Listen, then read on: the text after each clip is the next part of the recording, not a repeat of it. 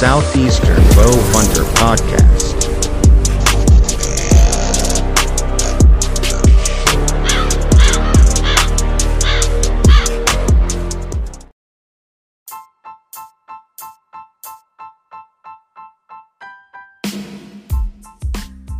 Hey guys, it's JD with Southeastern Bowhunter Podcast. You ever get bored like I do in the middle of the night watching YouTube, trying to figure out which broadhead flies the best, which one penetrates the best, different arrows, different bows, different bow speeds, all that kind of stuff? Go check out Chest Thumper Outdoors. Not only does he have some good hunting footage, he also does amazing broadhead reviews and arrow reviews and bow reviews and stuff like that. He goes to all the different trade shows and tests out all the bows right there on camera. He also does the Mountain Archery Fest. So give him a check. That's again Chest Thumper Outdoors. Go give him a good listen. Go watch his videos. Some amazing content.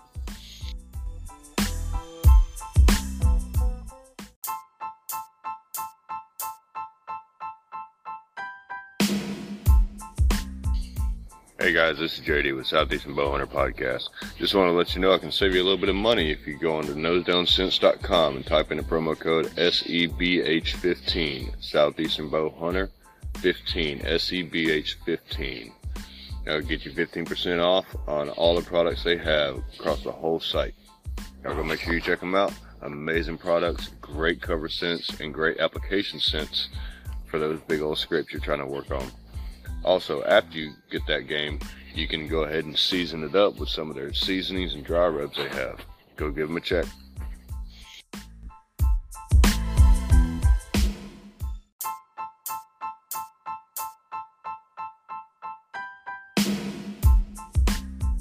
What's up, guys? Welcome to episode 45 of Southeastern Bowhunter Podcast. And dude, dude, we have a legend on this week. Um, I've looked up to this dude for a very long time, been following his career for quite a while. Um, you obviously have seen the name, so I'll just dive into it. We have Michael Perry on, and he is literally a legend in the South. Uh, this dude has killed so many big deer.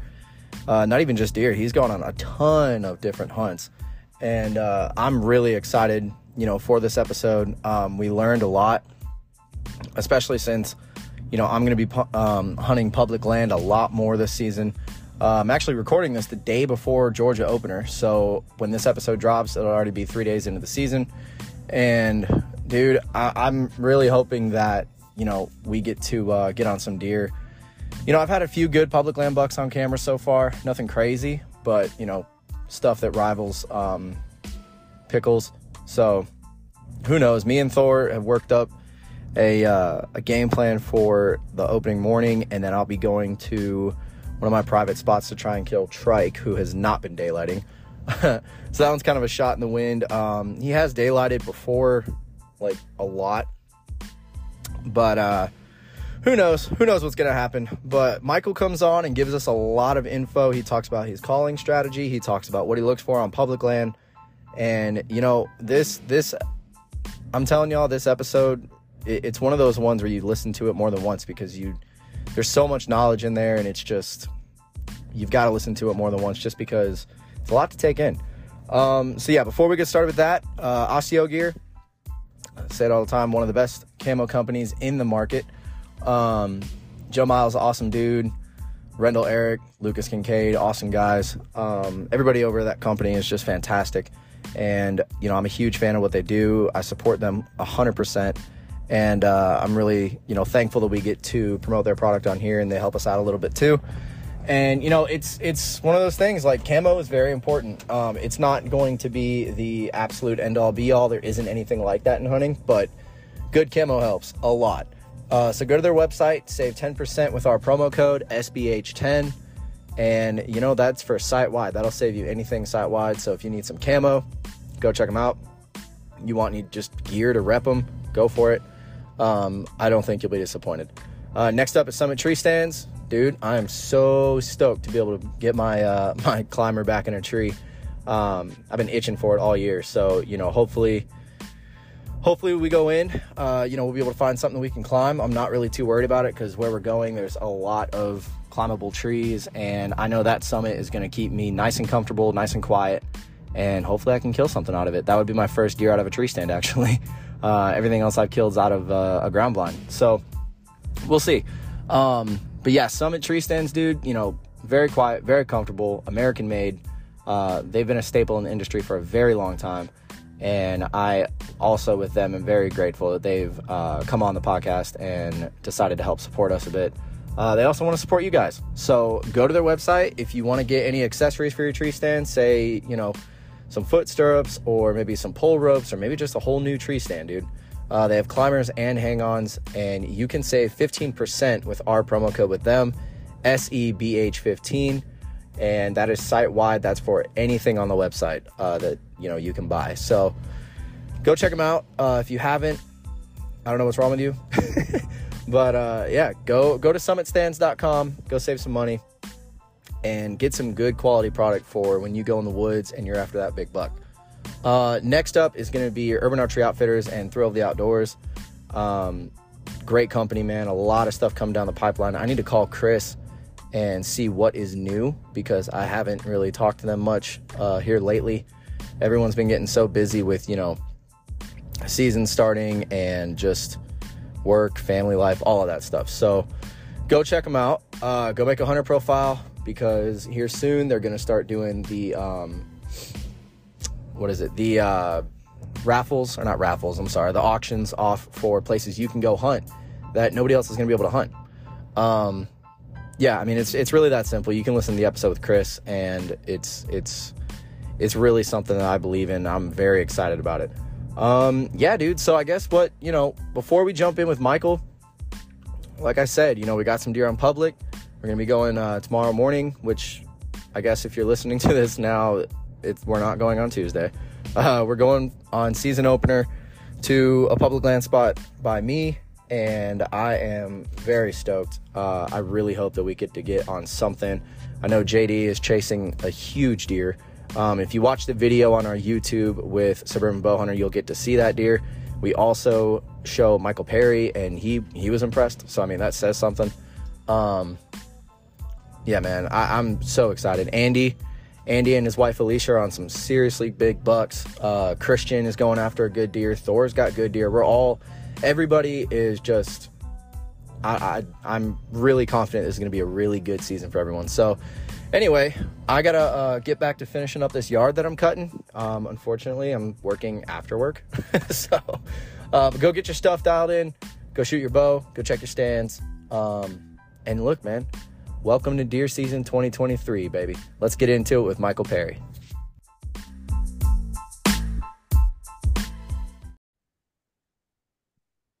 All right, guys, we've got a legend on the podcast tonight. Um, you'll you'll see it in the in the uh, yeah, JD's got it right.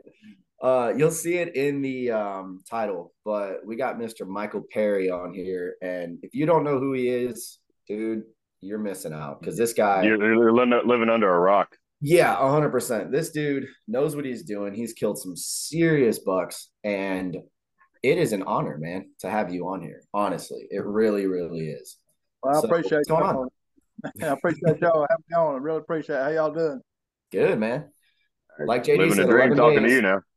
Yeah, we got 11 days, so we're we're we're getting buckled down, ready to go, and it'll be here before we know it. So, so what part of Georgia y'all at? Um, I'm over by I'm east of Atlanta in Covington.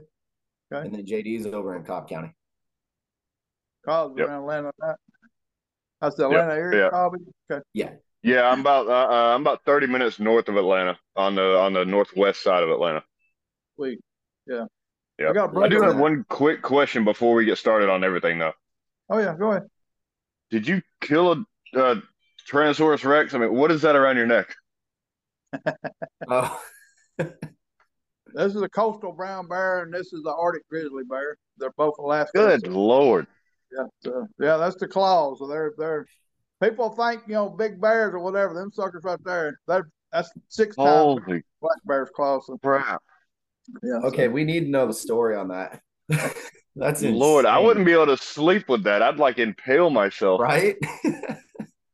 Oh man, I was, you know, uh, you know, deer hunting, public land is my passion. I mean, that's that's what I'm all about. But I like doing something different, and I really like something edgy. And brown bear hunting, sleeping in a tent out there in the middle of nowhere, where the only way you can get in there is by a, a bush plane, and you're in there amongst them big old things. They're top of the food chain, and you're you're you know you got to get them close. And and I just love doing stuff like that. So I've done three Alaskan trips took three two brown bears, an Arctic grizzly, and a and a big black bear up there. And then me and my wife and my son have done numerous bait black bear hunts in Canada, and we've killed several of them. My wife's actually got the biggest one of them. She killed a 404 pound black bear with a crossbow in Canada. So we've we'll do something edgy uh, every now and then. And I like kind of getting out because doing stuff like that makes you kind of think about other things outside the box as far as the way animals move and how they use habitat or how they use the wind. So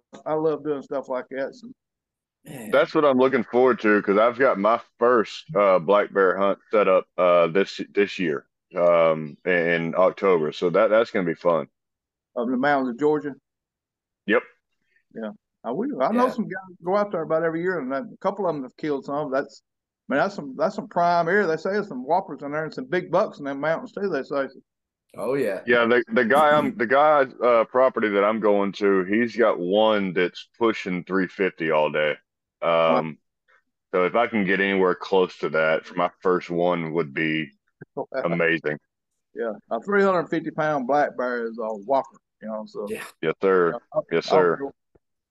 Man, how do you sleep when you're up there though, knowing you've got monsters roaming around? I mean, that's just I I'll tell her I, you wouldn't believe it. I don't even get nervous on bear hunts. Y'all get tore up when the fawn comes out deer hunting, but the bears they don't make me nervous not one bit. I tell them guys, I listen when I go to sleep. The only way I wake up whenever that bear is putting his paws on my chest. So, and the guys said, "We got it." You know, sleep in a tent with a couple rifles and pistols. But yeah.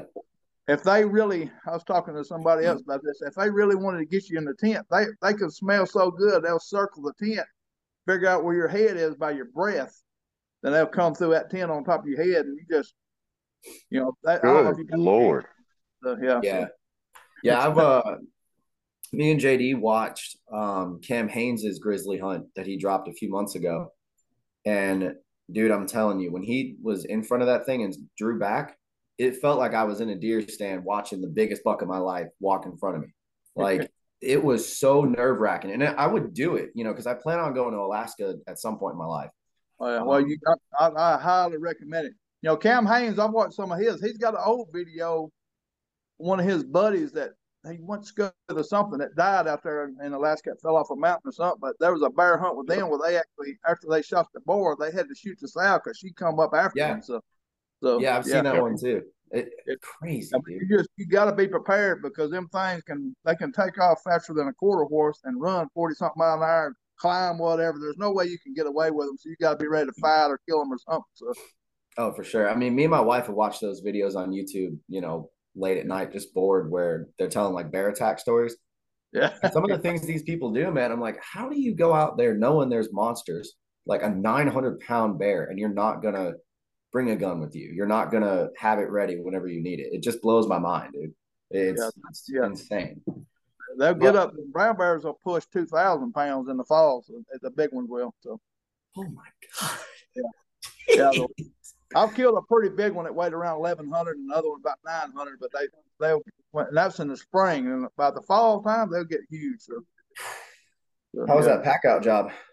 yeah, that's that's what you got that guide and the guide for. So Yeah. you, we skin, you you don't do nothing but skin it right there on the on the site. You can't really do anything else with it. So Yeah. How uh have you so I'm assuming you've eaten grizzly and brown bear and all that stuff? They don't. They're they're deemed inedible. You don't have to eat them. You know.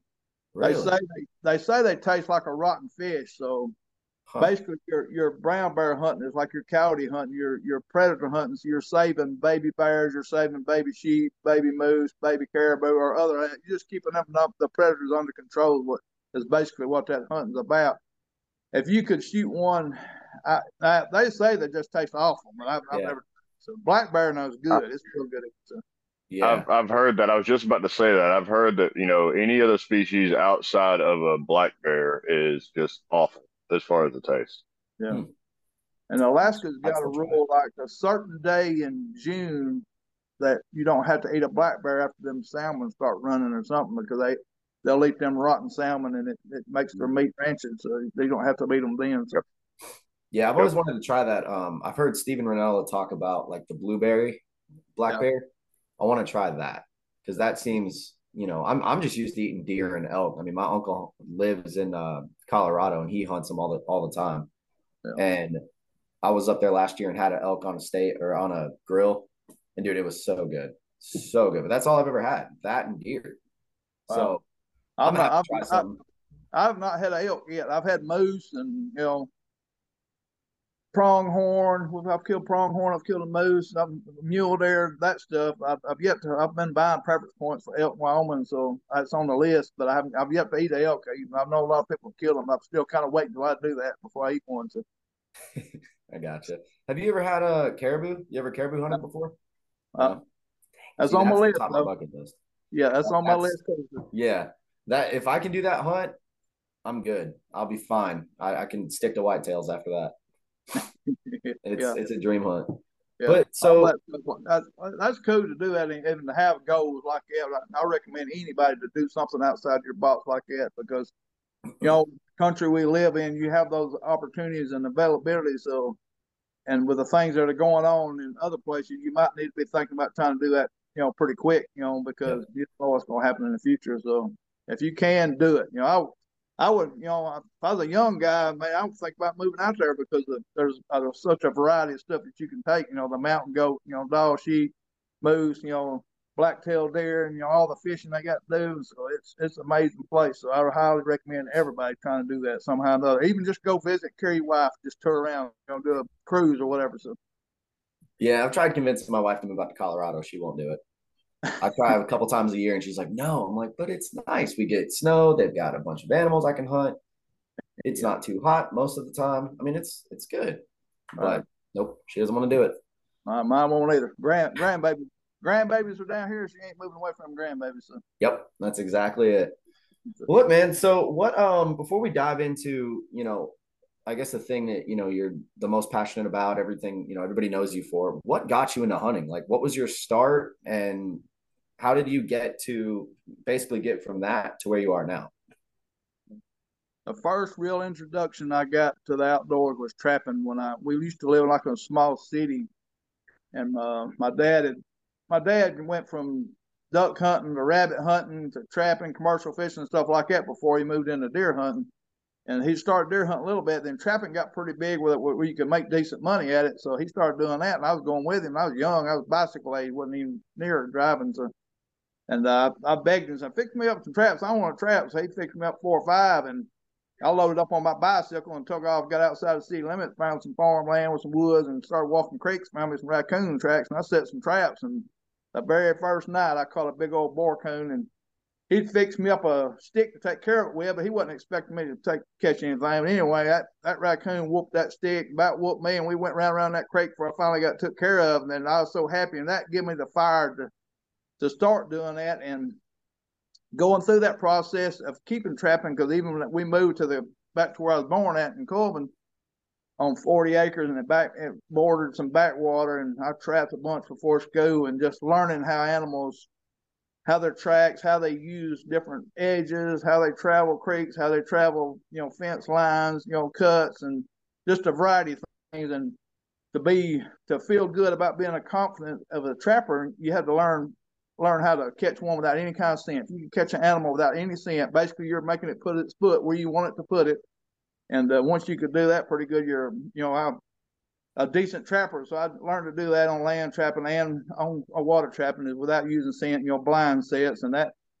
So I was kind of parlayed that into uh, when I started getting serious about mature bucks is, is trying to figure out how they're using areas and where would be the best place to catch them at certain times because they're such a they're such a unique animal and a, and a, tough animal to get when they're mature, especially on public land. So that that got me into the outdoor stuff, and then you know deer hunt just like everybody when you're young. And I didn't kill one until I was twenty something years old, and I didn't kill my first good buck till I was thirty one. So and my brother killed a monster one, you know, 180. So it that fire about the big bucks, you know, changed and then started learn, trying to figure out how to get big ones or more mature ones. So that puts me to where I'm at today, basically. So, heck yeah, man.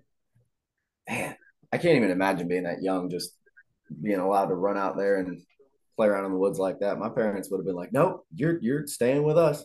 They were yeah. they were city folk, so they were kind of weird about it. But uh, a lot of things have changed, you know, over that time frame. You know, back then you take off. I took off on bicycle and do anything, you know. So yeah, in a city, but you know now it's different. But yeah, that's how I grew up doing it. So heck yeah, man. So basically, like, because I know you you killed. I saw your your deer um just all over the place, man.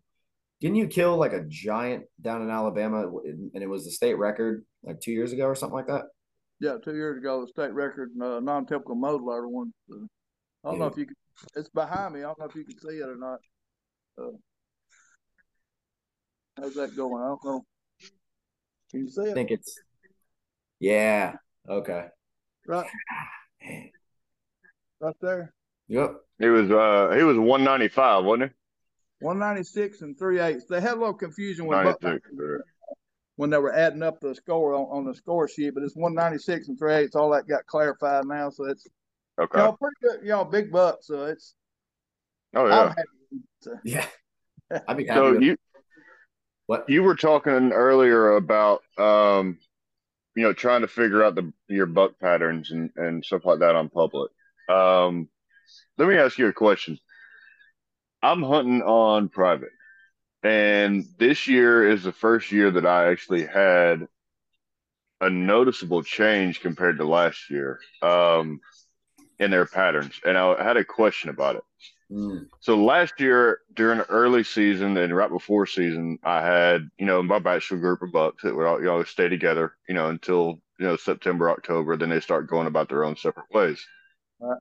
But last year they stayed on camera all year in bachelor groups, no matter how hot it got or not.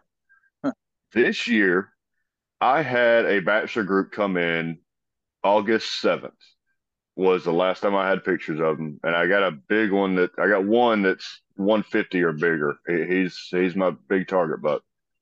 Um, me and my neighbor both been watching him the past three years, but uh, this year, August 7th, they came in. They were feeding. Uh, I've got a feed site out there. I didn't have one single picture until last night and the one I had last night was a little bitty forky buck all by himself. Where did my bachelor group go? What are they doing?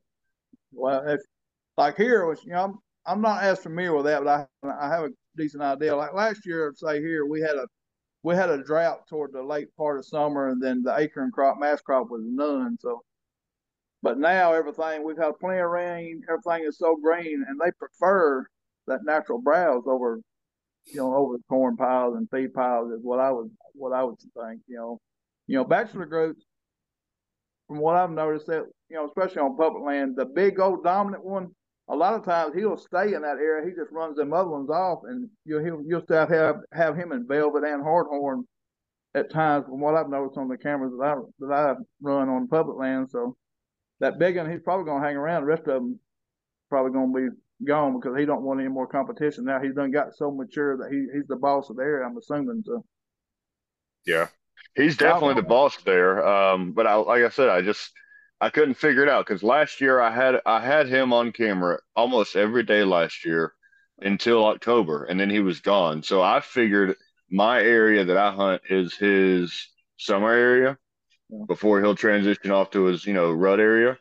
Um, but this year way before season, you know, I've already, you know, almost lost him. I haven't seen him in this three week, four weeks now. I haven't seen him.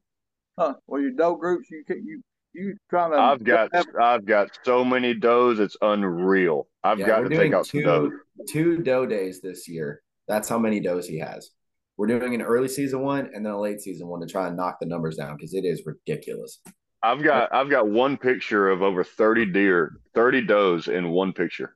Well, that's to me, if that would be the prime thing, is like if I had me a private spot, I wouldn't mess with any kind of doe hunting until after the rut, way after the rut. Let let them does be happy, be confident, let them feel secure. Don't mess with them until then they start coming in heat. Then wait for the big bucks to come in. That would be my dream situation. Then after the rut, all that, pick out some does to take out. But I I've as much as I've kind of watched over the years, I wouldn't shoot any like the lead does, the old does, because they're the ones that train your deer about coyotes and other predators and and people and stuff like that. So take out some of the year and a half olds or something, you know, not all of them, but you know, just kind of keep some of the big mature ones that that'll keep them in that area because you kill that big and a lot of times they lose like well who's going to tell us where to go or, or teach us that when the food sources change and stuff like that so that would be my thought process to keep them does happy and confident. Don't mess with them until after the rut, and hopefully you'll get you that big 150 or something. Send me a picture. So. so you so you don't think that having too many does will actually hurt my area for rut because the bucks at that point don't have that one particular doe they're looking for. They're they're they're tired of chasing so many. Well, it, I mean, it could if it does hurt, but I wouldn't mess with them until after the rut. You know what I'm saying? Thin, thin what you want to thin or what somebody recommends, but I wouldn't mess with it for them. And that, that's just me because I've on public land. I've had does like I know the same doe would bring a buck by me or whatever. So I don't want to, you know, shoot one with a bow and think, dang, that might have been Lucy that brought them two 10 points by me in back to back years. So right, so okay, try, okay. To, if it's somewhere an area that I'm trying to target a big buck, I don't want to mess with anything. I don't even want to know I'm hunting them until the, you know until it's the right time. I kind of my trail camera date over the years, I always wait till them dates come that I'm catching them on in daylight, and then that's that's when I key in. Now that monster when I killed with the Mozart, I did not go down there to the actual dates that I had him on daylight and that I knew of for sure without because if you go in there, there's a lot of times they're gonna see you or hear you or smell you without you knowing it. Then they just they've they've already figured you out, and then they pay attention to how you coming in, and you won't never see them. So I'll wait till the right time, you know, when it's when it's prime, the does are in heat, or you're getting them on the daylight pictures. So Hmm. Yeah, because that that's what that's what's still confusing me about my big one that I've got because he, like I said, that last day on the seventh, he came in twice at daylight. One at seven o'clock in the morning, one at four o'clock in the morning, wow. uh, or four o'clock in the uh, evening. Um, but then, he, like I said, uh, him in particular, I have not seen in four weeks. I just I hope he comes back. Yeah, yeah, I hope so too. They that when they get that old, that's the thing about it. They get that old, they've already smelled, heard, and seen so much stuff. They know about when hunt season goes. They know how your neighbor, so your neighbor's watching them too. They probably already figured him out. So, and then at night time, they can wander around and see how you're accessing the put feed out or how you're accessing the, the fix your stands or whatever. They they can kind of learn all that, keep up with. It. My dad always said he knew a deer could count to three, so they can they can keep three things in their mind anyway. But okay, huh? That's actually pretty. That's pretty good advice because I've I've kind of lived that in a way. I had a deer last year um, on one of my public spots that he only daylighted once, and it was it was like a spot that I went to all the time. And I'm thinking, oh, if I change this feed up or I put this scent out, he'll show up. And he'd show up at night, but he never daylighted except for one day. Yeah. And it kind of got me thinking, it's like, well, I'm in there every weekend. I know, yeah. you know, because I was getting photos of him at like 6 15, you know, five o'clock, around the time that I would be going in. And I was just basing it off a of cell cam where I wasn't seeing him in the field. So I'm like, okay, I'm good. But he could have been right there and I never would have seen him. And then he uh, knows when I'm coming in. So it kind of makes sense if you stay out and just wait until you get that first daylight photo. He doesn't even know you're in there. Uh, yeah, don't let him pattern you. The more you go in there, it's, it's a lot easier for him to pattern you. So the hard horn picture is, is the best picture you can get, you know, daylight or dark. It don't matter. And hard horns are there for a reason. So any daylight picture, hard horn during the season, you know, that time frame, because he could be coming through there at other times because most of the time, especially on public, they don't always travel the same way. But they're still daylight and they might be 30 yards down or behind the camera or whatever. So that time frame is, is, just so key to me that I wait for that. So it just took years to learn that. And on private land or something that you got that you're working on your own, I'm hoping you know with your cameras you run year round is kind of figure out a, a good timeline and when when to mess with them, when not. Because them big boys, them big boys, those are a whole different animal. So it just I always try to be as careful as I can, maybe over careful. You know, scent control, access, all that. Just try to take all that to an extreme, and and once I kind of figured out a system that worked for me, that's kind of what I go by. And if I don't have that much luck during the season, I don't really know worry about it because, you know, sooner or later I still have the luck. It's just, it's just you just got to make your luck, you know, at the right time. So. That's true. That's very true. Yeah, I don't know. I mean, I I really had to rein myself in a bit because I was going every single weekend last year, same spot, yeah. same access, same yeah. times, and all of that, and yeah. It went from seeing deer for a month to seeing one deer in four months. Yeah. So it was kind of obvious what happened. Yeah. You know? I'm a big believer like accessing the same way in and out, but I don't want to cross any kind of trails. I got a, a, way of doing it, you know, or try to make sure that that's the way I do it. When I set a camera up on somewhere I think I can hunt, I'm always got in my mind that I can hunt here like when I put a camera out. I'm not just putting cameras out just for, you know, data or for inventory. I want to know when they come through there when I can hunt it, you know, in the daylight. So I'm positioning that camera in a way that I can get there to hunt somehow another in and out without crossing too many trails or any trail if I can help it, you know, and, and, and staying with that strategy. You know, the less intrusion, the better. Gotcha. So for JD's situation, what what do you recommend? He just wait until the first hard one picture, or that would that that would be me. You know, he's talking about bait piles, and I've, I've heard people talk about that got cell cams. Like if you got cell cams at work, you know, just wait until you get an actual picture of that of him with a with a cell cam in the daylight, and then then, then you know make sure your batteries are fresh before you see them start. The the camera's in good shape, and then make sure your feeder or whatever it is your is full before about that time frame you think, and then wait till that sucker shows up in daylight, then you know make you move in. And be that would be what I would do. I would think. Okay. So do you okay. use mock Do I use what? Mock scrapes. Oh yeah, yeah. Okay. So what do you do when you've got like? Because I know JD's using them, I'm using them, a lot of our buddies are using them. Um, like right now, or maybe in the next.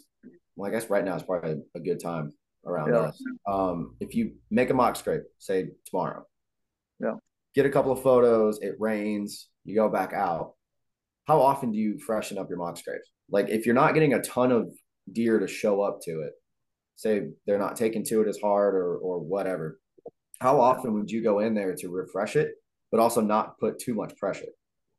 I one if I think they take it over, you know, that's the biggest thing is I want to do it once they start it, they kind of take it over. Then I don't want to mess with it no more. Let them freshen it up. The, the the initial thing, if they don't if they don't take to it and don't like it, then it might not be in the right exact spot that they that they're used to or that that style. So I would, I just that would be what I do is just, just like the feed or whatever. It's the less intrusion, the you know the better. Once you get them started and they take it over, then leave it alone. So.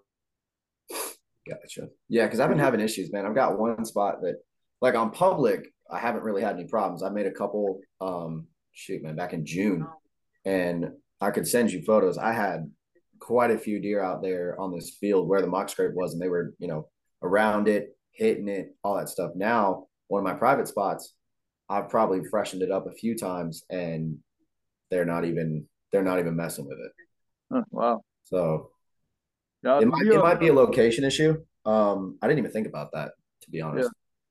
Yeah. It's kind of be got like a good like a thermal hub. You know, food plots is a totally different thing. You know, and I've not tried anything kind of out of the box, but uh, I'm trying to think of the guy out west that he's involved with, like with uh, buck fever synthetics or something like that. He's got a concoction of stuff that he uses that, that like to get off the gland of the head that they put their head in them limbs that's above the scrape. So, um, Troy Pottinger, you know, Troy yeah, Pottinger, yeah, yeah, he's real, you know, real knowledgeable about stuff like that more than I, you know, you know, I'm just started playing with that some over the last couple of years and a lot of it was I was trying different scents that people are saying this is the this is the perfect scent, and uh, I've not really had any luck with any kind of rut scents putting them on scrapes doing that. Now, that, the glands that's from the deer's head and stuff like that, I would think that would be the best route to go on using that stuff because it's hard to imitate a real doe and heat thing, and plus know the exact time frame that you need to be doing it. If you're trying to set the scrape up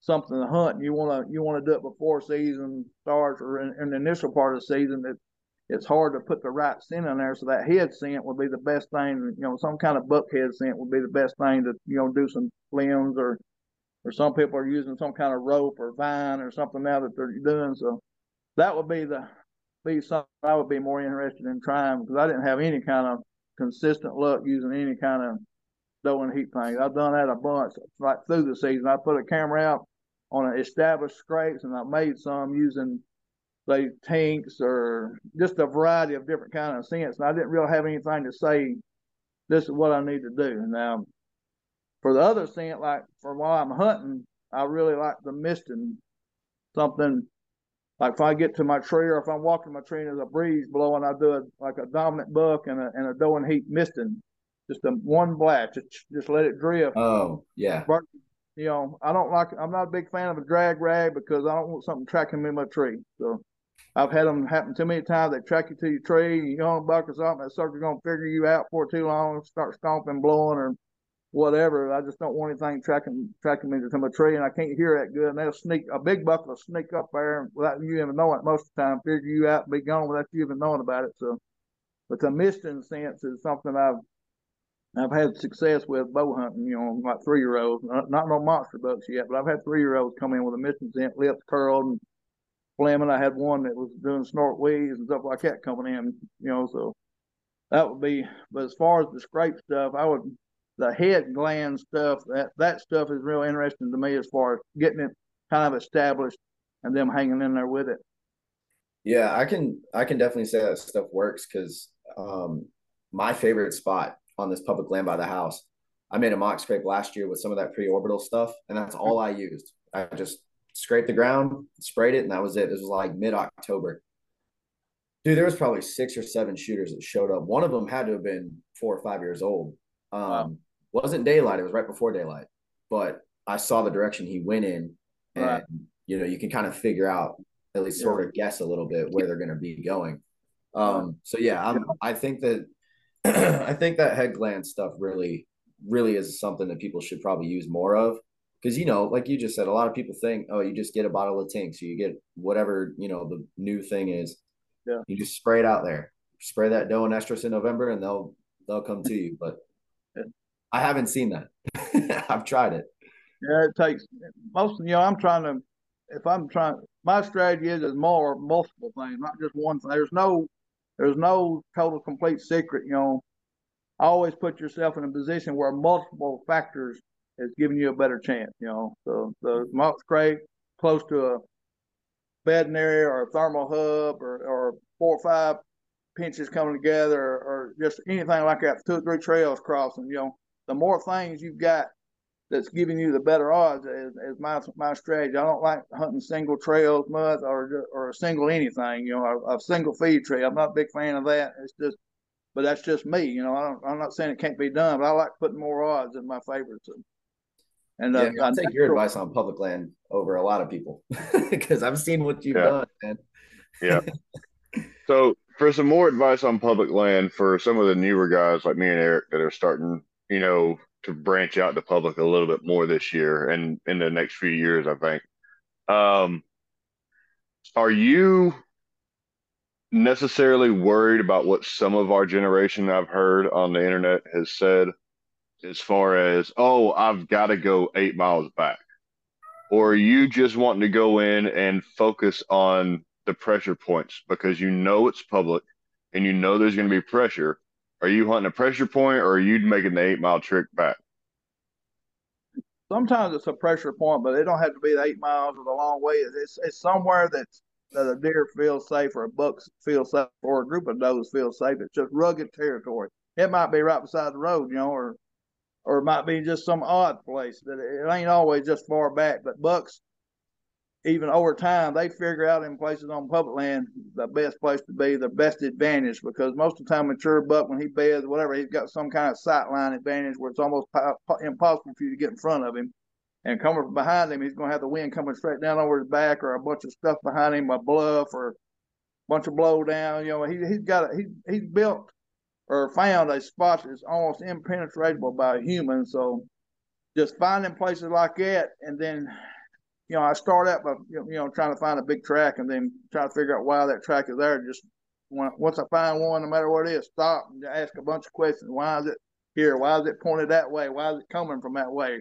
You know, or why is it down on the low? Why is it up high? Why is it by this edge? Or you know, a bunch of factors trying to figure out why that buck is there. Then then look at topo maps and stuff like that. So it don't have to be. You don't have to make long hikes, but you, it needs to be well, there's two main things, you know, if you're rut hunting, which is to me the best chance of killing a monster, you know, most of the time is the rut, which it's kind of also the rut gives you options of other, but a buck could come from anywhere, you know, chicken doe group. So keeping up with the doe groups is one thing, and then isolated places where a big buck has the has the chance to catch you, or it has the has the advantage over you, and then stay on the edge of that without letting him know you're there, and then hopefully you can catch him coming out. And trail cameras are usually, if you can get in the right spot, is give you an idea once he starts daylight. You know, some of them might not ever daylight. You know, some a lot of them die of old age more than people think. I I really believe, but it's just don't overthink yourself and don't think you got to do a one certain thing. It's it's a variety of stuff. You know, so you can ride okay, around. I got you. You've got if you've got time, you can ride around, say on the opening gun hunt or opening hunts. If you got dirt roads or or Wakefoot Range or whatever, and see, you know, first off you see where everybody parks at, and second off is see where anything's crossing roads at or wet spots, and try to see what they're doing when people come in. So that's that's another thing you can do. But best that's advice smart. is you, you know smart. best advice is kind of figure out what what you want to shoot. You want to shoot a 120 or a 150, then uh, if your state has them deer, or if the public land around you has that type of deer, understand that. Make sure it's a realistic goal for that area, and then you know you, people talk, so you'll find out about what area holds big ones or when big ones get killed at. Then learn that area as best you can, a couple miles square. Learn every bit of it. As soon as the season's over with, walk it, walk it, walk it, walk it, walk it as long as there's not any leaves on, just keep walking it until summer. And I don't I don't do much scouting in the summer, but learn all you can after season because a lot of that data that's still left, sign tells you a lot about what's happened during that year. So write that stuff down, document it, whatever, and keep up with it. It might take you a couple years to start pick, picking a pattern or figuring a pattern out. So, but the more you can learn about your area, how deer use it, you know, where the doe groups is at. You know, droppings is, is, is a key thing for me in track. So, you know, rubs tell a lot, you know, as long as they're, you know, you understand how tall your deer are or whatever. A taller rub is generally a more mature buck. So it don't have to be a big old tree, but taller, you know, the more height they got, the, it's a bigger deer. So. Hmm. Right, right. I got you. I I thought about looking at like droppings and stuff, which you think that would just kind of be like an obvious thing, but every time I'm scouted, I'm always looking for like feed trees, and this is early season, but feed trees, trails, scrapes, you know, and then obviously in the rut. You find a big old, you find a big old buck dropping, it's usually some kind of compacted looking. It's almost like a human. You know, yeah. Them little pellets, the little pellets you find all over the place, you know, mostly those or young bucks. Them big old you know, man size compacted droppings, that sucker's that's a big deer. So, and you know, it, some of them's hard to find, but you find that. I mean, that's almost like finding gold. He was there for a reason. He spooked there for a reason. So, you know, that's that's that, that's just critical that, information. So. Yeah, that's something I've heard too. Is that does and young fawns or young, you know, yearling bucks, you know, they'll they'll kind of, you know, crap wherever. Uh, yeah. But I've heard that a uh, an older mature deer he'll pee wherever, but he'll actually, from what I've heard, he'll only crap where he's comfortable and where he's typically around. Right. I, I believe that, but you just don't find it everywhere. It's just every now and then you right. see it. And, and I believe that whenever they get up and get out of their bed and stretch and do all that, it might be somewhere close to that. So it's just, just like you know, exactly. people yeah. coffee or whatever that first twenty minutes, because he ain't gonna get up and just take off unless he's kicked up. He's gonna get up and kind of look around, smell everything, you know, wait for a breeze to hit him. Most time they can wait for any kind of breeze to change before they even think about moving or going anywhere because they, they want updated information because they've been bed there for a while. So yep. then they you know, you know crap, use the bathrooms, and it's generally going to be in that area most of the time. So that makes so much sense, dude. Because that deer I was telling you about on uh, private from last year, every time I'd go in to put more food out or even go hunt, because um, there's a few different spots. It's only seven acres, but it backs up to like 200. So Right. You know, it it's kind of I'm expecting him to walk a long ways, and he would do it. but I'd be walking to my stand or I'd be going to put feet out and there'd be just giant logs. Just you knew it was from him. And I'm like. But I didn't think about the fact, like what you just said, you know, they're gonna get up, wait a minute, check the wind, and then they're gonna go. They're not just gonna, you know, go off too far and then drop. You know what I'm saying? so I mean, it's about what like I, I run cameras year round, you know, and strategic places, you know, and you very re- they just they don't hardly ever just get up and just walk around for for no reason. The mature buck don't. You don't hardly see any kind of pictures of them until the right time of year rut, you know, maybe a little bit pre rut. They just they're they're learning how to live, you know. Um, my a friend of mine I talked to not too long ago, he said they became a professional survivalist by then, so they ain't they ain't walking around and get killed.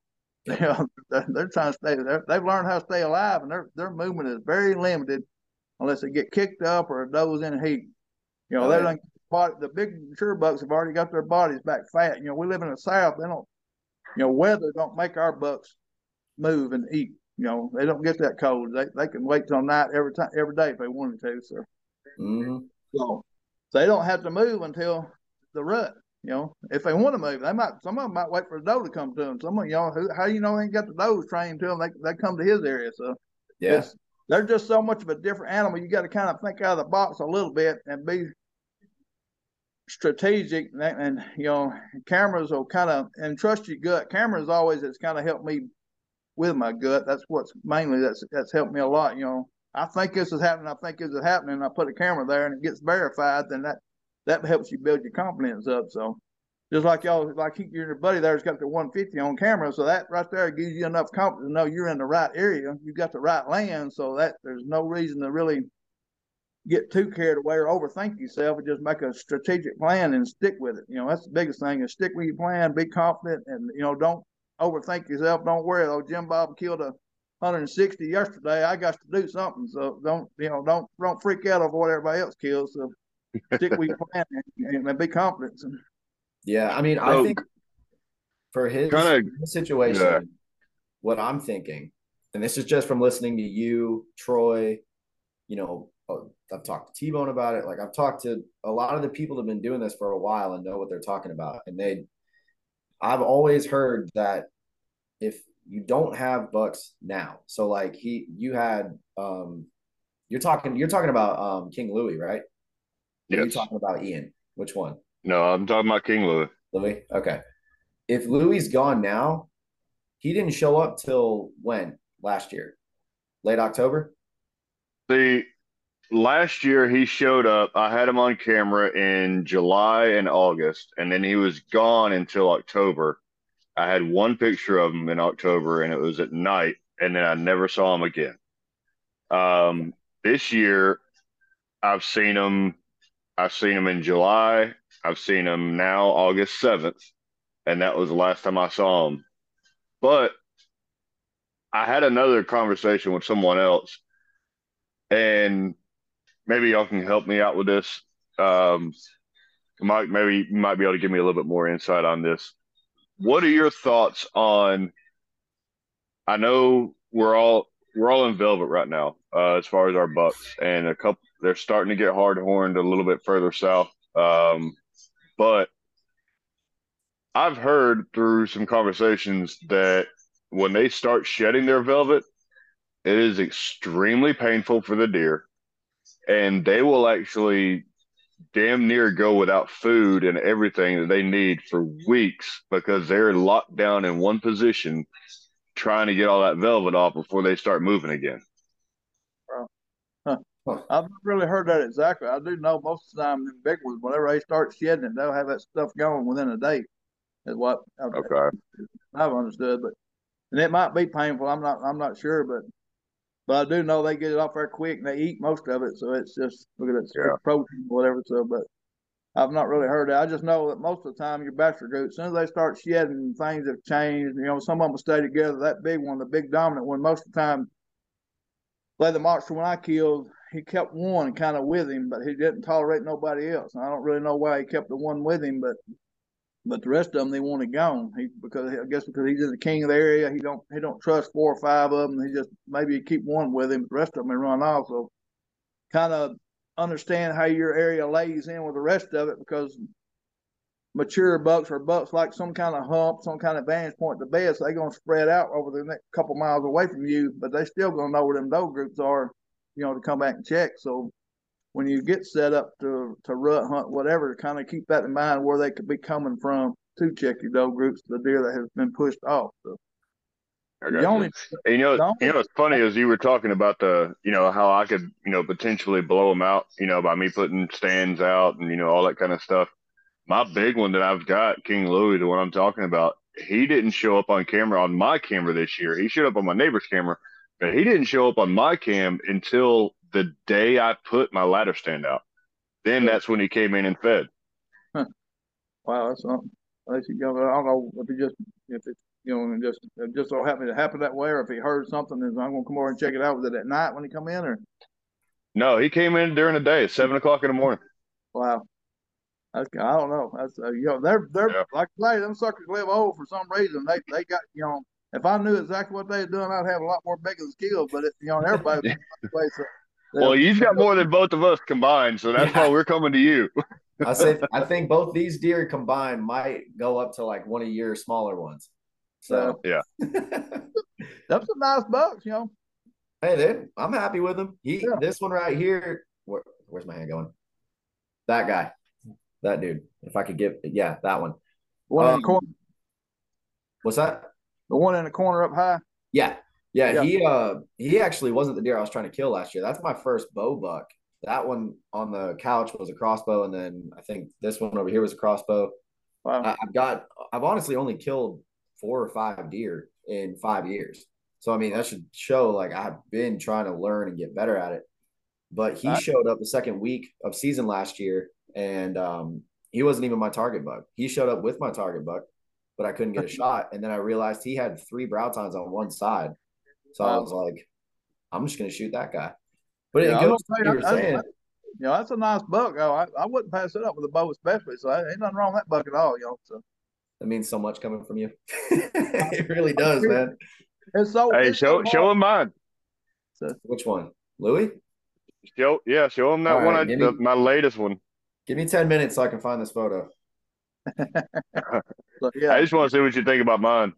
Well, I'm saying on public land, like the last one I've shot on public land with a bow was was that big one, big wide one I killed a twenty something inch wide one. That's Mhm. been three years I think ago. So I don't I don't get a shot of a big one then with a bow or a decent one with a bow every three or four years on on the public land I'm hunting because it's just it's that daggum hard. Now I pass up a bunch of two and a half year olds, uh, you know, fifteen to twenty of them a year. So it's because I just I just trying to get the the next level maybe. So but you know, so it's just that's just part of what you want to do. And I, I don't tell anybody what kind of goals they should have, whatever makes you happy. You know, I've shot plenty of spots. You know, I went last year meat hunting a place and shot the first buck to come in. It hadn't been a three year old, just a goofy rack, wasn't nothing, nothing to brag about, but I didn't care if it was a spot.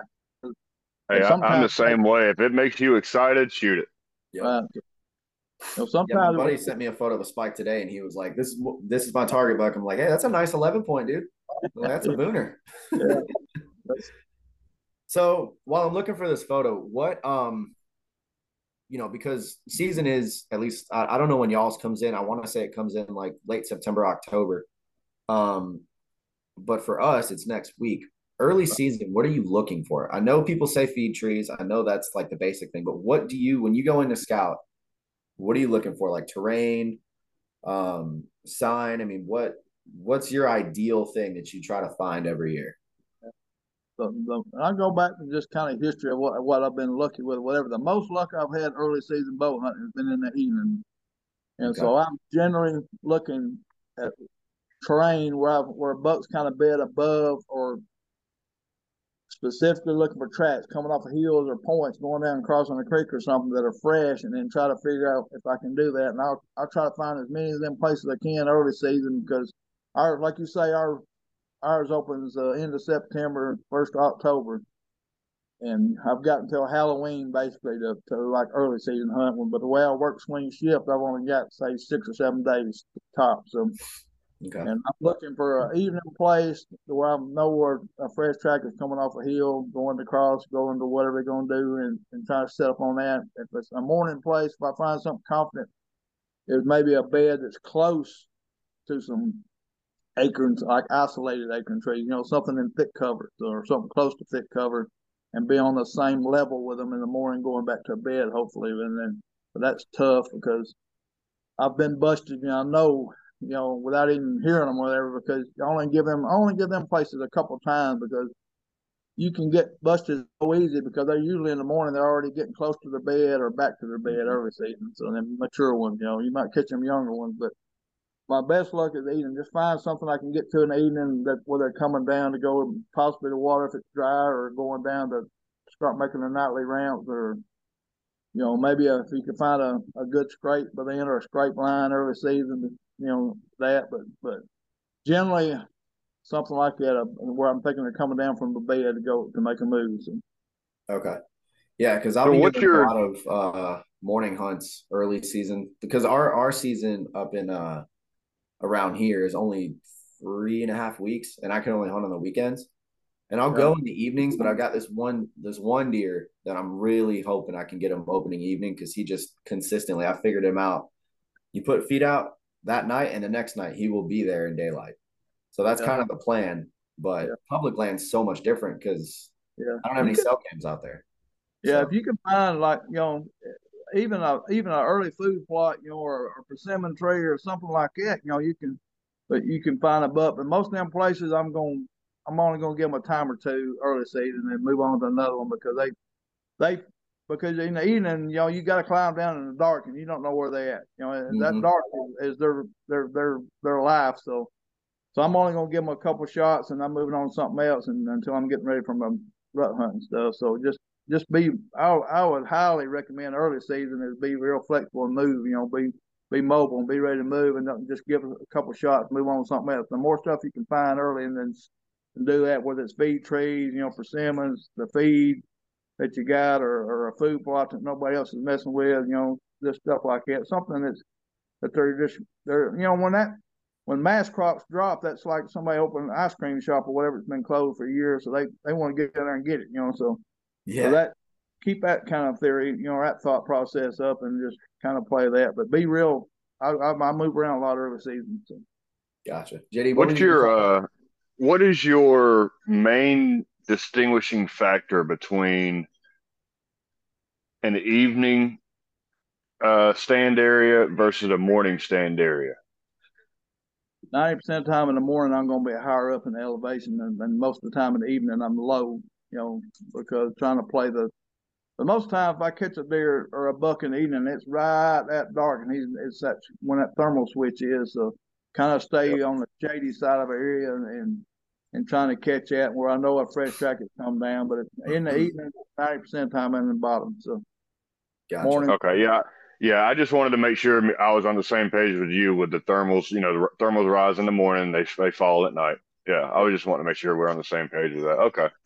Now, some of that, now, depending on where you're hunting, now, if you're hunting a lot of hill country, they, sometimes we got places up here, the thermals will fall, fall all the way.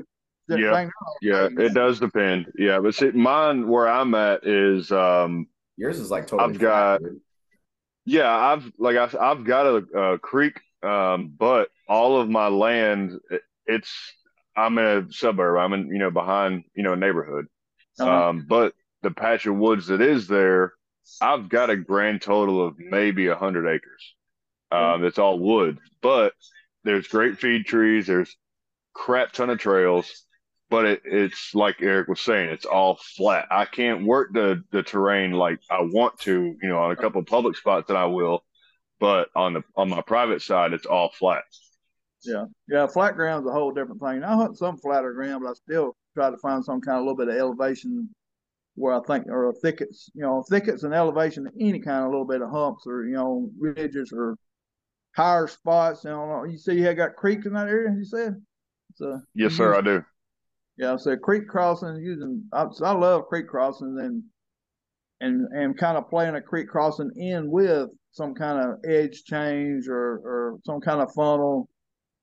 And generally, I'll try. So if I'm going to hunt a creek crossing, the does usually cross in one place, and the bucks always, not always, but I think they always generally cross downstream, and that's like a because that that water moving downstream kind of makes a thermal, a pull Yeah, they can cross. They'll cross below that, and then they can pick up a doe in heat or just. you Yeah, know, I, I hunted a creek spot, a creek crossing last year, and I was able to get, um, I was able to get two does off of that uh, creek crossing last year. So I do, Well, I do got- definitely use my creek crossing. you know that there's that feed tree that I was sitting right next to. I didn't even know it was a feed tree until I was already up there, and it's right by Yep. that creek crossing. Mike, I'll send you a video of this. I'm like ten feet up, maybe, because that's as high as I could go. There was cover and everything, right? Right. And there, it was the funniest thing. I didn't see anything all day. This is what was it like late to mid October that we went out and hunted. Uh, mid October. Yep. Yeah.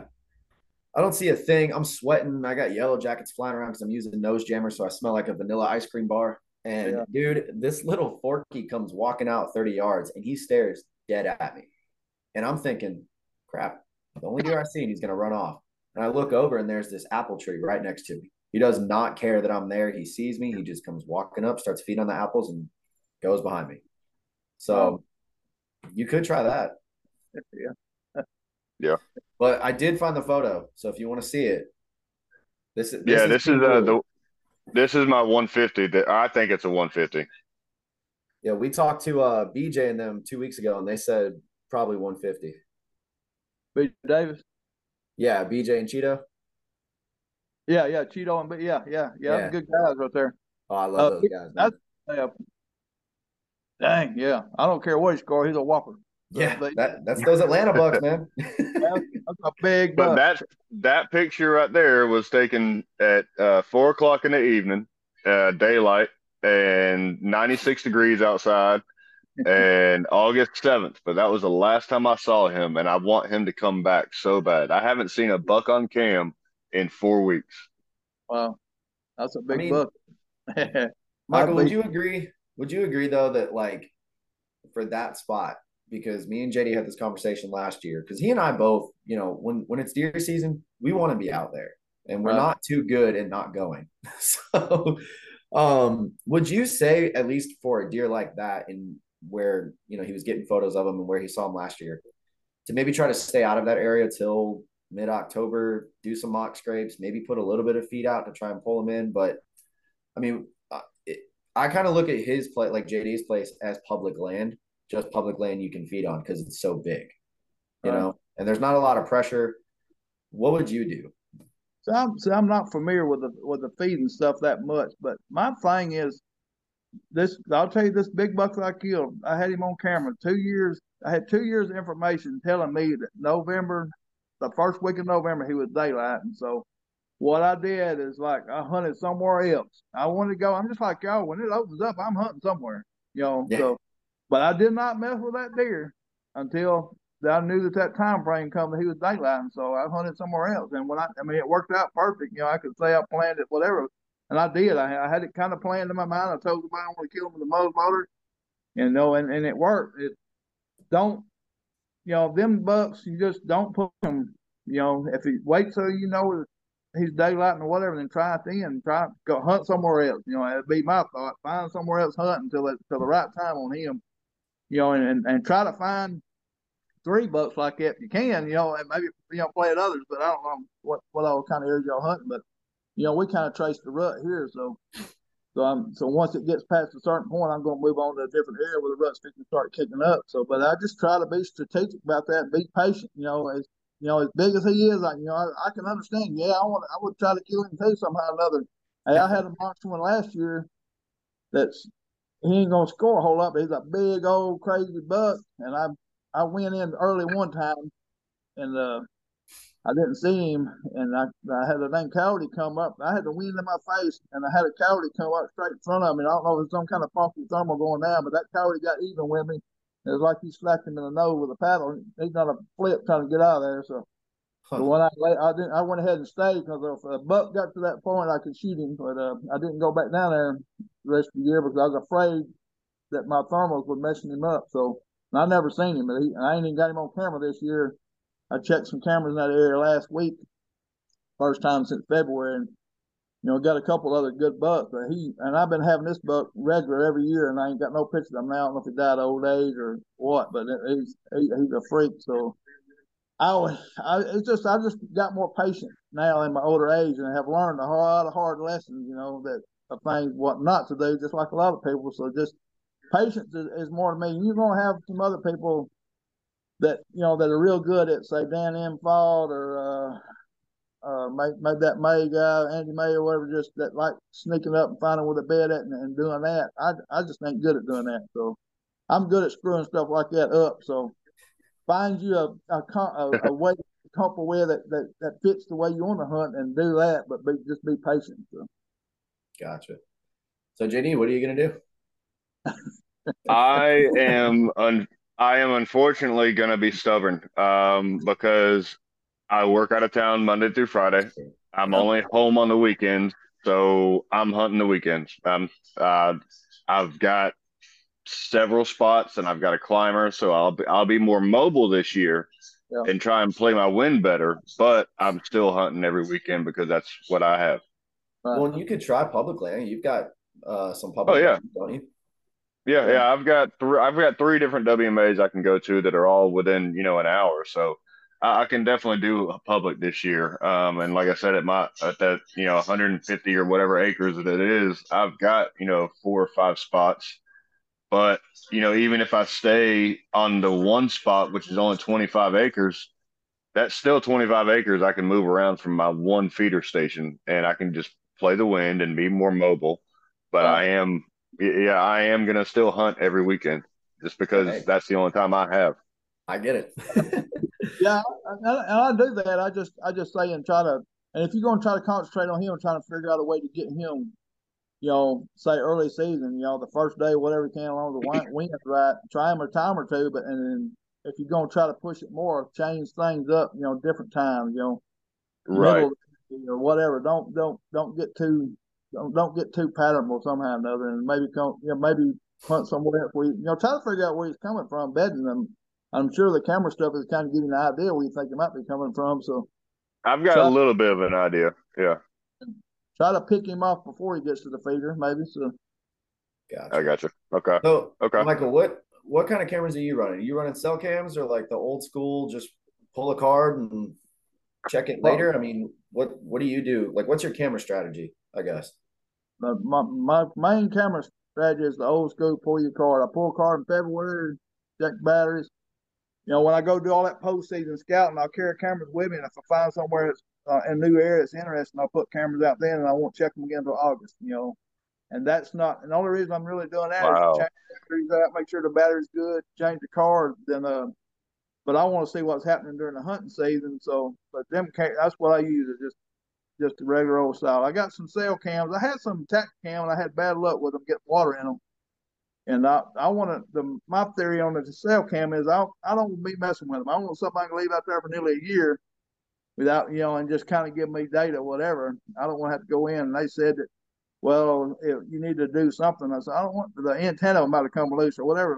To me, to build them waterproof, or you know, rain rain shouldn't get in them. But anyway, this year I've got some. Um, uh stealth cam cell cams. I've got six of them, and I've only got one put out right now. It's so hard for me to find signal that'll work. Right, So Right. I've only got one cell cam out right now. So and I got several of the old school. I, I'm a real big fan of stealth cam and Browning of the regular cameras. So so Yeah, I'm running the stealth. So if you're if that's if you're running the uh the old school pull your card type and you're waiting from February to August, um, how big of a memory card are you putting in that thing?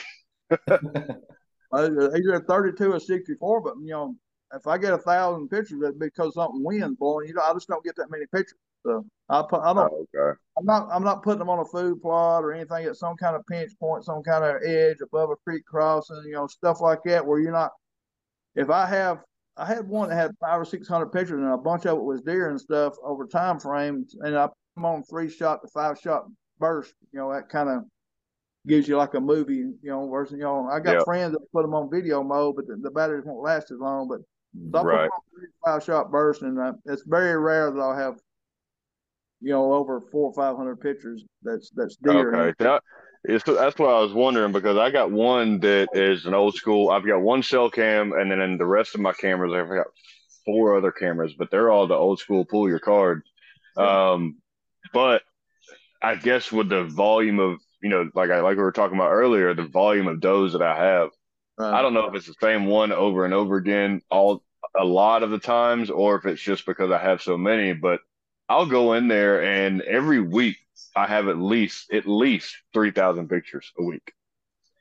Uh, that's something. Ooh. Yeah, what is that behind you? Oh, that's the bow kill. Good lord, man. Yeah, that was my that was like that was my goal in my whole life is kill one that would make Pope and Young, and, and I killed him three years That's ago. That's my goal. Yeah, That's so my he, goal. How did you say he was?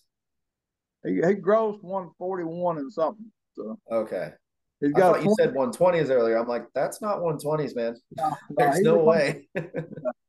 I mean, he, he's a nine point. You know, this 21 and a half inside spread, twenty five inch beams. You didn't have real long time. Mass is decent, but he's. I mean, he's a five year old buck. He's a whopper. I mean, and and uh, he made uh, Pope and Young. So I, I mean, that that made that just blew me away doing that on public land. So it just uh, Yeah, that is awesome, dude. So going back to the trail camera thing, because you got me thinking, I've heard some people say that deer will, and this is usually during the rut, but deer will usually, if you've got a camera out on public, let's just say that, we'll make a scenario here. You've got a camera on a scrape, you got this buck that daylights. In that season, you don't know he daylights because you're not checking the camera. But you go there, maybe you see him, maybe you don't, maybe you don't get a shot, whatever. Season's over, you go pull that camera, you check the data, and you see November, let's say 5th through the 9th, he daylighted every single day. Didn't daylight after that, didn't daylight before that. Would you Right. use that information for the next year Oh, and then say, okay, he daylighted then, this is when I'm going to go in? Yeah, that's why that's, that's mainly what I'm doing. I might have left that out. Is that trail camera information is always for the next season. Yeah. You know, one buck if he come by four or five times, you dang right. I, when I'm I'm gonna wait till them days now, but I'll be there for five days in a row if I can. Bow hunting and gun hunting, just depending on what the you know. We only have specific days we can gun hunt. You know, Really? Only, yeah, you can only say there'll be like three day gun hunts or two day gun hunts or four day gun hunts, but it's not all week. And it's only it might be every other week. There's only like three or four gun hunts in these places. The rest of it's bow hunt. You know, maybe a muzzleloader hunt. So Huh. so that, that's how that one there. You know, that was in between gun hunts when I killed that one with the bow at Biggins. Uh, and three days later, I killed a 137 on a gun hunt, same man area, but a different area. So, but so, but yeah, you dang right, I would be there. And I, the ones I really love is when you have four or five different bucks that come through in the daylight within a two week period. You know, that that's the that's the key area I'm looking for. Is something where multiple bucks come through using that pinch point, going to check doe groups during that that rut time frame, and that's you know that's that, them places are hard to find, but that, that's one you want. So Gotcha. that well, I buck might do that this year because that sounds like a good plan. right there. He I killed him above a creek crossing, but there were four other bucks that I was actually had on camera. I didn't even have this guy on camera. So, and uh, I mean that's that's I mean that's what you want the area that they're using, the bucks are using to check them doe groups, and you don't know that deer was they had him on camera like three or four miles away, and uh, he was coming through. He was actually trailing the doe when I killed him, so it's just finding them places that that's ready for the right time, and then wait until that time frame to do it without any kind of intrusion. Is, is what I try to do. So just trying, I'm trying to plan everything a year in advance. You know, basically. So Yeah. That's probably what I'll end up doing because I've got, I think, four cameras out on public right now. One of them is actually in a creek crossing. I need to go check it on Friday, um, just because I have no idea what's going on there. I don't know where they're coming from. I don't, I don't know anything. Yeah. Um, and then there is one, like I said earlier, there is a special spot. I saw this one. He had to have been all of 140, 150. But like you said earlier, they'll sneak up on you. You don't hear them and I'm Yeah. facing the wrong way, and it's in November. So you know, I do like the whole. I listened to um, he's from Alabama, I think. His name's like Richard Falk or something like that. Richard Falk. he's from, Yeah, uh, yeah. And he was on because I actually where I heard about you was on the Southern Outdoorsman podcast, and so listen to you, listen to Richard. Richard's got this like grunt sequence that Yeah. he does where it's like brah, brah, brah, in circles for 5, 10, 15 minutes, whatever. Eh. Yeah, like I mean, literally, dude. I I'll have to send you a link to the episode. It's crazy, but Oh, I, I, I, I have listened to. I've listened to a bunch of his. He does. He does. He says he he's grunting all the time. And I do a grunt sequence. it's very rare that I do a single grunt, but but during during the rut or whatever, I just a you know three times at least. Yeah. Then maybe maybe the bleat call before that. The only time I'll do a single grunt is if I see a buck that's easing across somewhere it's going away from me, then I'll throw out a single grunt try to get him to stop and then see what he does. And then I've, I've done that sequence before and I've, I've had younger bucks come running in. So Gotcha. that's I'm I'm not a he does a lot of blind calling and I, I don't it's very rare for me to do a bunch of blind calling. It's just something's got to be going on to make me call most of the time. So if I do blind calling, it will be with that can, turn that can over, then and do that three grunt sequence. You know. Yep. But it's generally because I've heard something that I think or seen something that gives me to do that. You know, I rattled one in this past season, the first decent one that I rattled in. I could I heard some squirrels doing something that was kind of funky. There's something going on. So I I done two light rattles, not real crazy aggressive, but just like clanking and kind of grinding and after about five or ten minutes after the second one, he come up sneaking, trying to figure out what's going on. I got him. So a four and a half year old with an 18 and a half inch spread, a nice one, you know, biggest one I'd ever rattled in that, that I was successful on. I've been busted a few times, but and that's just I have no problem with anybody doing any of that. You know, it's just what you're comfortable with. You know, he does I, I think if I'm right, he keeps like a Crown Royal sack or something with a potato chip bag in there. And when the yep. leads are dry, do that crunch like, like they're chasing. You know, that's that's a cool tactic too. I would do that in a heartbeat. That's the more realistic you can make that stuff. Just, well, I'm not a real big fan of just doing that crazy fighting because I've I've never heard it in Alabama or anything. I, but I have seen them spar. You know, mm-hmm. so, but I had one time. Now, when are you when are you doing your calls and your rattles and all that stuff? Are you are you doing anything like that come October once they're hard horned, or are you waiting until the rut and after to start calling? If I see scrapes or any kind of rubs, you know, once they start doing that, that you can go ahead and do it. I, am a real big believer in that. Okay. Uh, you know, they're already okay. starting to push each other around. You know, they're doing some of them still in bachelor group up until you know, right here when Halloween hits, that's when things get serious about the pre-rut. The bucks are cruising looking for early does or something. But before then, yep. once, once they get their velvet off, you know, they're sparring and doing stuff like that. I would do that. That's, you know, and I know a buddy that does that a lot. And I'm, I'm thinking about might might try it some more because as long as you don't, you know, as long as it's natural, you know, they, I don't think you're going to hurt them, you know. So. Okay. Yeah.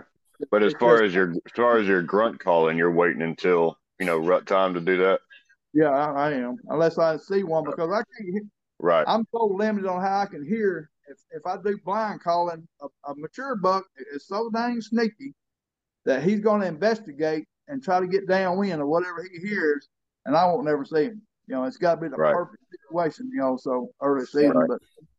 That exact thing okay. happened to me, man. I mean, that that's what I was saying before. You're talking about them being sneaky. Um, and why I brought up Richard is I did that exact thing. Is I hit the uh the bleat cans, did a little meh, and then hit the grunt in like a circle. Uh-huh. And I'm facing this field, and and you know I'm seeing a bunch of squirrels, and I hear this noise behind me. I think it's a squirrel, so I'm not I'm not paying attention. And JD knows the story. I've told him it a thousand times.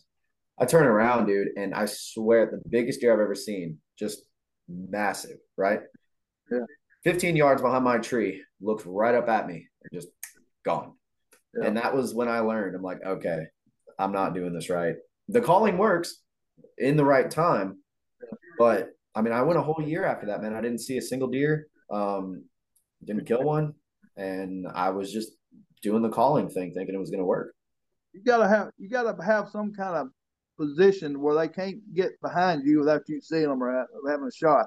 That's, yeah. That's, so, and that, that and that's hard to do sometimes, you know. So yeah, when that deer leave, did he blow when he left, or he just take off? No. So what he did is he, I turned around and all I did was peek my head around the tree, and he saw the movement, right. and um, so I'm thinking, I'm freaking out. I'm like, oh my god, it's the biggest deer I've ever seen. I'm trying to get my bow down. He's like 35 yards away, but the problem is the tree's in the way, so I couldn't even have, you know, pulled back if I wanted to. Uh, but all he did, he just turned around. He he spooked, but he didn't blow. He just turned around, ran off 20, 25 yards, and then just stood there and was staring at me. Licked his lips a little bit, looked forward, stared at me again, and just walked off. And I, you better believe, after I got down, I went to the direction he went to, and I found rubs. I found it was super thick. So this season, I mean, this was two years ago, but this season, I'm planning on putting some cameras over there mid October. I don't know if he's still alive or not, but if he is, I can't even imagine how big he is. But yeah, I mean, he didn't blow. So yeah, they, that's very rare the big buck will blow. Sometimes when they stop out there and he's licking his nose, trying he's trying to cinch you, and sometimes they wind you like that. They might do that one, just Yep. a deep blow and then be off. But it's very rare that a mature buck going to stand there and blow for five minutes, whatever. He's going to slip off, get out of there, verify what you are, then get out. So, but what was weird about it is the wind was coming. So, like I said, I'm facing the field, and where this is is there's a so it's next to a pond. I was maybe 200 yards from where I parked at. Like this is not that deep, and I'm next to a pond.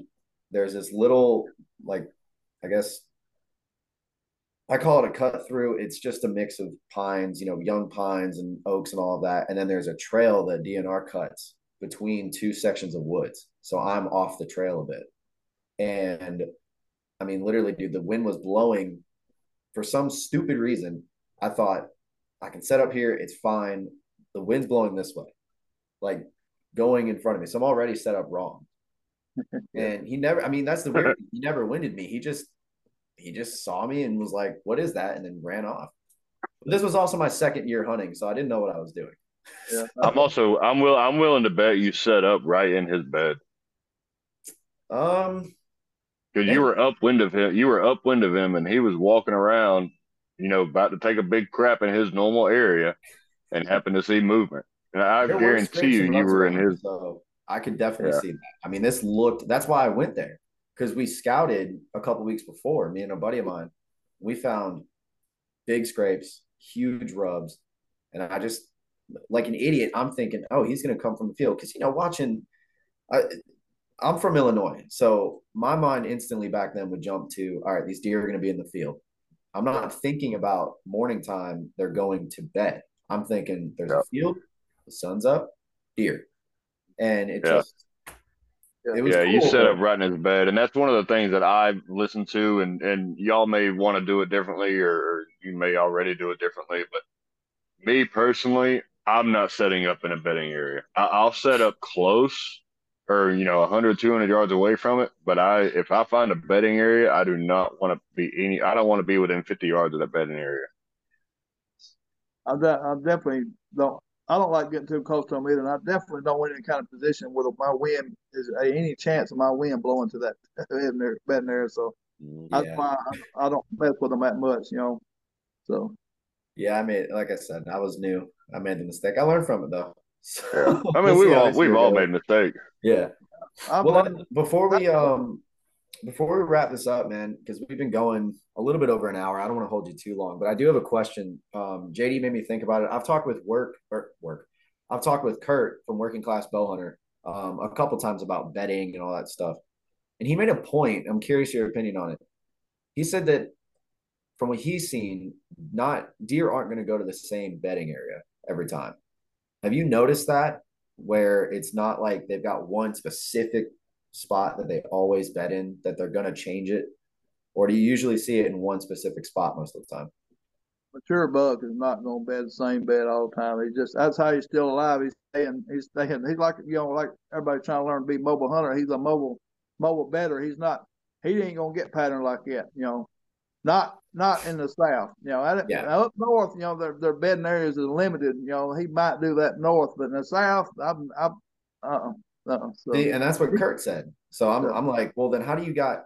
Because I'm trying to understand how you know guys like Dan Infalt and all that are able to find the buck betting, and they make it sound like it's always you know one specific section. Yeah. But if he changes it up, how do you know? You know? Yeah. and and then I don't. I don't think it's a. I don't think it's a specific section. I think it's it's specific to what that deer likes to bed in. He'll find that same kind of stuff and that same kind of privacy and security in different areas, but not the exact same area. Yeah, and the, the something I I've I've only been up north a little bit, and from what watching or whatever, you know, their deer, the bedding areas are limited, and the does and the bucks sometimes will bed in the same general area. And they're you know they're using each other as far as for watching people and stuff. So where our bucks or what I've learned about our mature bucks here is they don't bed. It's, they don't hardly bed close to the does except during the rut. You Yep. know, so they're they're they don't want they're away. They don't want any kind of pressure or any kind of anybody else messing with them. They just don't like being around a bunch of other deer, so they stay off. You know, so that's that's my So I had I had one story last year, Eric. You remember this one? I called you right after and I was all pumped up over this little bitty spike. Um, but he was. I I climbed up in the stand. It was early morning, and I was hunting over a feed feed spot, and I was waiting on them to you know sun come up, wait on thermals to rise, all that kind of stuff. Wait on them to get up and you know come check the feed out, and all that kind of stuff, or work their way back from or back to their bedding area and check the feed out.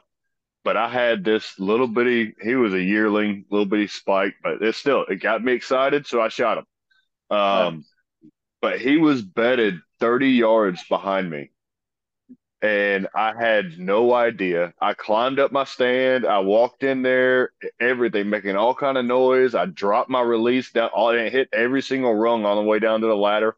I went back down, climbed back up, and this is all still in dark with a flashlight on and Oh. flight or a headlamp, headlamp on. And I got back up in my stand, and I, then I turned around because I heard something, and I noticed this little yearling was bedded behind me at 30 yards. I'm like, you've got to be kidding me but I couldn't shoot. I couldn't shoot him. He was in a bad spot, so I had to wait. But he he textbook got up, come out to the feed spot, boom, got him.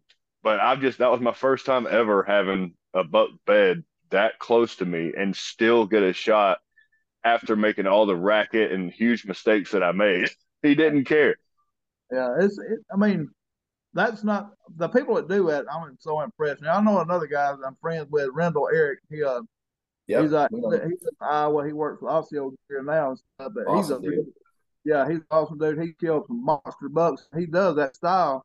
And last year, I don't think he killed a deer. You know, he might have, he, but he's got bigger targets than like us. You know, basically. Yeah. But you know, but it's it's not as easy as everybody thinks to do that. You know, these people can do it, but it, you know, if it was easy, what what fun would it be? You know, I like challenges. know, I like challenges. So just, but it's it's fun. I'm sure it's just it's so hard to do that. Be it's it's a hard pattern in the south, big woods, to, to try to to do that for me. Yeah, you know, you know, any, somebody might be able to do it. but I can't do it. So it's just Yeah, I mean, I just Yeah. I, I was not planning on doing that at all. I had no intentions of that. It just happened. I was like, "You've got to be kidding me! I've never in my life had a deer bed behind me, Yeah. and me make all this racket and it never get up or never even cared." Yeah. Well, it was killing me too, man. Because Joe, I don't know if you saw it. Joe Miles just got that. Oh, uh, yeah. South Carolina bug. So I messaged him I'm like, man, I was like, you know how bad I want to be hunting right now. I was like, why you gotta, why you gotta do us like that? It's like you're just starting the season off that way now. Yeah. Now I we was gotta Joe- play catch up. He's a, Uh, that's a good guy to talk to, Joe too. I've talked to him uh, at Chattanooga at that thing, and uh, he's an awesome guy. You know, I've got some of the gear this year to, to try out, and it's just their, their clothing and stuff is very impressive. I just ain't got to wear any hunting yet, but I'm, I'm sure it's going to be great. This thing is super quiet too. Uh, That material they make out of is so quiet, and the, the pattern is cool. But he's a dang big buck killer, and he he done you know he made a great decision. You know, talking talking Rendell into in- into start working for him and stuff, and doing some of them shows, and and uh, and I think they're going to film some hunts and stuff. So that's going to be cool. They're going to put out some awesome stuff. So, and, but them them people like that then are very impressive. So you know, Oh yeah. Uh, you know, you know, I everybody can learn from people like that. Especially, you know, I don't. That's another thing I, I kind of suggest to tell everybody: don't get too tunnel vision. You know, listen to a variety of different podcasts or different shows. That's it's kind of, you know, some of it, you know, the where people got big farms and stuff. Some of that's kind of hard to duplicate in the South. You know, Mhm. It's just a whole different style of hunting. But you know, a lot of that other stuff, man, you can learn. Like you know, just like we said, Troy Pottinger, you know, Richard Fott, you know, uh, uh, the older guy out of- Carolina. I can't think of his name. I just met him this year. But anyway, people like that that's it's got all that experience that went through the old way. You know, we didn't. Like I grew up hunting, all that, that the what magazines we had to read was Outdoor Life, and none of it pertained to anything in the South. So, Mhm. so you're learning the hard way. But now there's so much information out there that man, you can you can you know, don't get overwhelmed with it, but but take bits and pieces of it and, and apply it to your style of hunting that you think will work. So it's it's I mean, there's plenty of people to listen to and just or read or whatever. So Well, But like I listen to, you know, what you have to say, what like Joe Miles. I mean, we've been affiliated with them for what, JD, like eight months now. And I feel Yeah, almost a year. Yeah, I feel bad whenever I text Joe and I'm like, "Hey man, what do you think about this?" I'm like, "I'm probably bothering this dude so bad," but he's always cool enough to respond and give advice. And you know, like I said, it's got him, you, the Seek One guys, Suburban Bow Hunter. I mean, there's so many people around this area now that Yeah. just five years ago I didn't know anything. I was doing the same thing. I'm listening to, you know, the MeatEater podcast where they're talking about, you know, Wisconsin and and um, Iowa bucks. I'm like, oh, well, let me try that, and it doesn't work because it's all ag up there, or for the most part. Right. So it's you're right, man. It's totally different, you know, now that we've got, you know, voices like yours and the Southern Southern Outdoorsman guys where you can actually listen to the podcast and you can learn how to hunt the South, not take what they do up north and try to manipulate it down here. You Right. know? Right. Yeah. So another thing out kind of outside of the, you know, hunting world for just for a minute. Um, I saw you up at the show, uh, how at, at the um the the World Deer Expo. Uh how'd your uh wife do with the purses? I think she sold two there or something. She's got, I mean, she's Okay. got some still for sale. She's still making some. She just made one other day. I can see some of them here. She just made another one other day. It's got skunk tail for the, the lid. I think it's pretty neat. So she's still, What? yeah, yeah. So she There you makes go. some- That's cool. there's some cool purses. You know, she's it takes a lot of time. and She does some hard work. And they're all natural and they're all handmade. And she, I mean, it's I mean, she's she's doing good with them. It's just it ain't That's good. That's good Yeah. to hear, man. selling- she ain't selling a whole bunch of them. I mean, a lot of people don't even know about them. We don't really advertise much, but it, but they're very neat. They're all they're all one of a kind. So I mean, I'm very proud of what she can come up. She she come up with stuff in her head. It's amazing. So, and I'm looking for her to to get big, but for too long and just you know just There you kinda go. shock the world because you know she had she had a 190 on her one time with a crossbow and she just couldn't make the shot happen and uh she actually Oh man. yeah so uh, she she's she's she's getting close it's gonna happen one day so and, and y'all, y'all just be That's ready gonna be awesome. Oh Yeah. yeah. You might have just given me a Christmas idea. Get get my wife a uh, a skunk purse. Hey, That'd be kind of cool. yeah you better let me know because they ain't they that's ain't one of them so so, so, so We got We time. Yeah. Yeah, I'll definitely let you know that, man. Well, look, we're uh we're we're running a little long on this, but man, I've enjoyed this. I really, really have. The the amount Oh, of yeah. info that you've given, I think I'm just gonna say it. If me and JD or just me or just him or whatever, if any of us kill a big deer on public, I'm gonna have to give you some of the credit. Because Oh yeah. you taught us a lot. well I Man. appreciate that I mean, I feel like what better guy to talk to about public land hunting with big bucks. I mean, you've you've definitely proven that you know what you're doing. Um, so I guess before we sign off here, man, like what's what what's the plans for this season? What are you, you know, what are you planning on going to do? Are you going out of state? I mean, what's what's coming?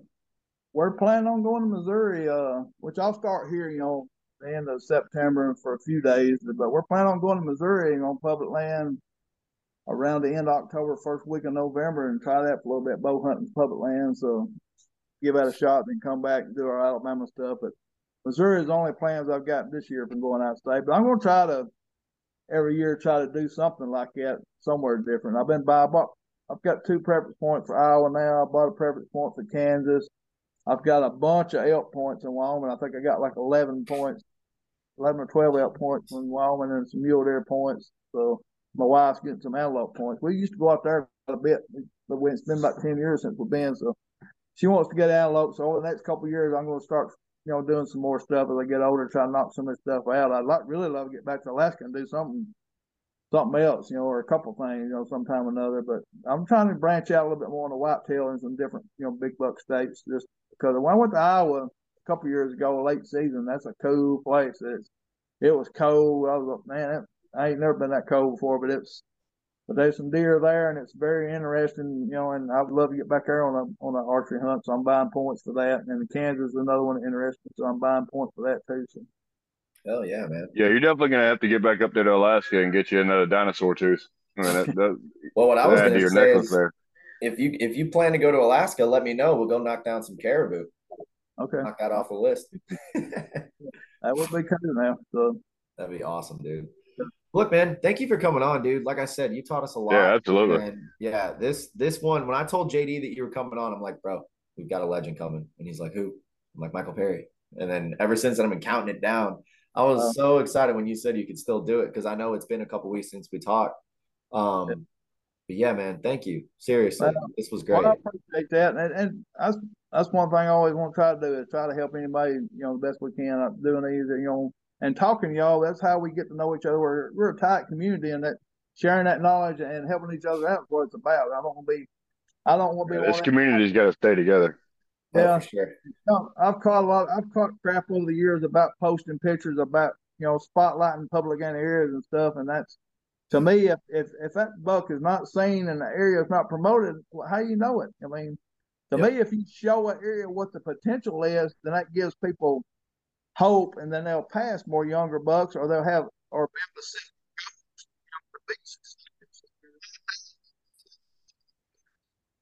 I think we're losing you. Like- we can't hear you. We can't hear you. No. it's like super low. I don't know. That's a little better. Yeah, Yeah, I don't know, uh, but I just caught, you know, if you, to promote, you know, seeing seeing these big deer get killed and where they're at, you know, that gives people, hey, it can, it can be done. The potential there is don't hide anything, you know. So I've got, like I you heard me say, with the book, you know, I had the, the, the, the sign that had the land come from. I just see, do you know what potential is? People see it. Yeah. But it's just we can't be negative about each other, negative about how people hunt. I don't care what you hunt with, what you shoot, whatever you enjoy and share that, share how you stuff with. Help other people. If not, you know, it's our job to manage and, and, and manage these animals and enjoy it. So if it's not, you know, let's go do. Yeah. Amen, man. agree, man. Amen to that. I completely agree. Man, I could tell you a 30 minute story about something to do with that, but I'll just have to text it to you. But um, yeah, man, look, thank you. And we're gonna have to do this again soon. All right. I'm gonna I'm gonna keep up with what you're doing. And the first giant you kill the next week, we're gonna have to have you on. All right. Don't don't jinx me. But I'm yeah. not. I'm not. I'm I'm uh what's the word? I'm prophesying right now. You're gonna do it. I got full faith. I appreciate y'all having me on. Y'all appreciate y'all's work. Keep it up. Y'all keep sharing the knowledge and, and keep sharing y'all's adventures, man. We really appreciate it. Yes, sir. Thank you, man. Thank y'all. Appreciate it. Have y'all have See you, Mike. Thank you. Have a good.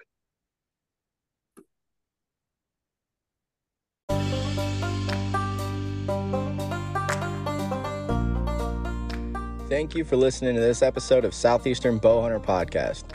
If you don't mind, go on Apple, go on Spotify, wherever you listen to this, and give us a five star review. It really helps out. And, you know, I just want to give all the glory and all the thanks to God. Without Him, I wouldn't be able to do any of this. We wouldn't be able to do anything without Him. So, just needed to throw that out there. Thank you again for listening, and don't forget to give us a review.